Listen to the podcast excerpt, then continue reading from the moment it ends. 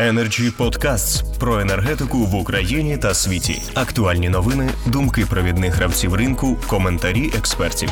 Energy Podcasts.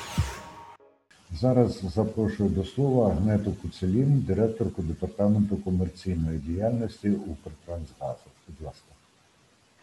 Доброго дня, дякую.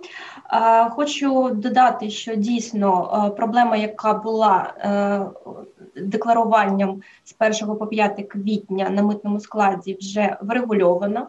Е, Спільними зусиллями і проведеними нарадами між Державною митною службою України, енергетичною митницею за участі оператора ГТС і, звісно, Укртрансгаз питання врегульовано, тобто підписано протокол, який визначає тимчасовий алгоритм дій операторів е, та е, замовників для замовників послуг, які можуть декларувати та здійснювати митне оформлення. е, Здійснювати митне оформлення та декларування обсягів е, на митному складі, і вже як мені відомо, вчора ми вже підписували необхідні про- протоколи, довідки е, для замовників, щоб здійснювати розмитнення. Проблем, наскільки мені відомо, немає. Коротко, що було врегульовано. Тобто, як вже сказав е, Сергій Леонідович, на кордоні е, вже оператор ГТС давно працює в енергетичних одиницях. А е, оператор газосховища, як і внутрішній ринок, е, веде облік е, та всі договірні відносини замовниками послуг виключно в кубічних метрах.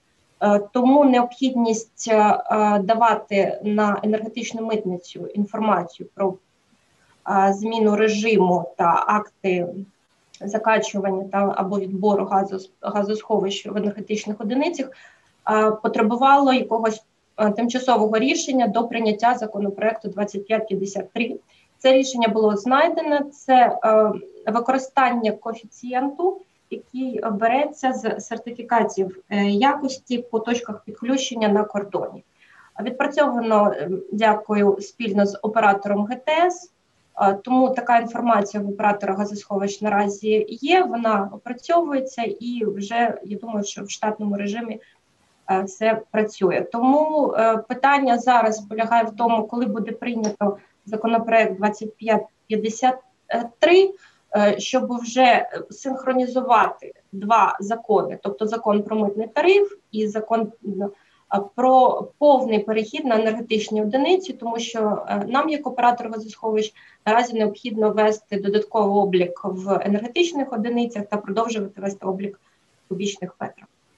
Коротко, це все, що хотіла доводити. Дя- Дякую, пані Агнето. Energy Club. Пряма комунікація енергії.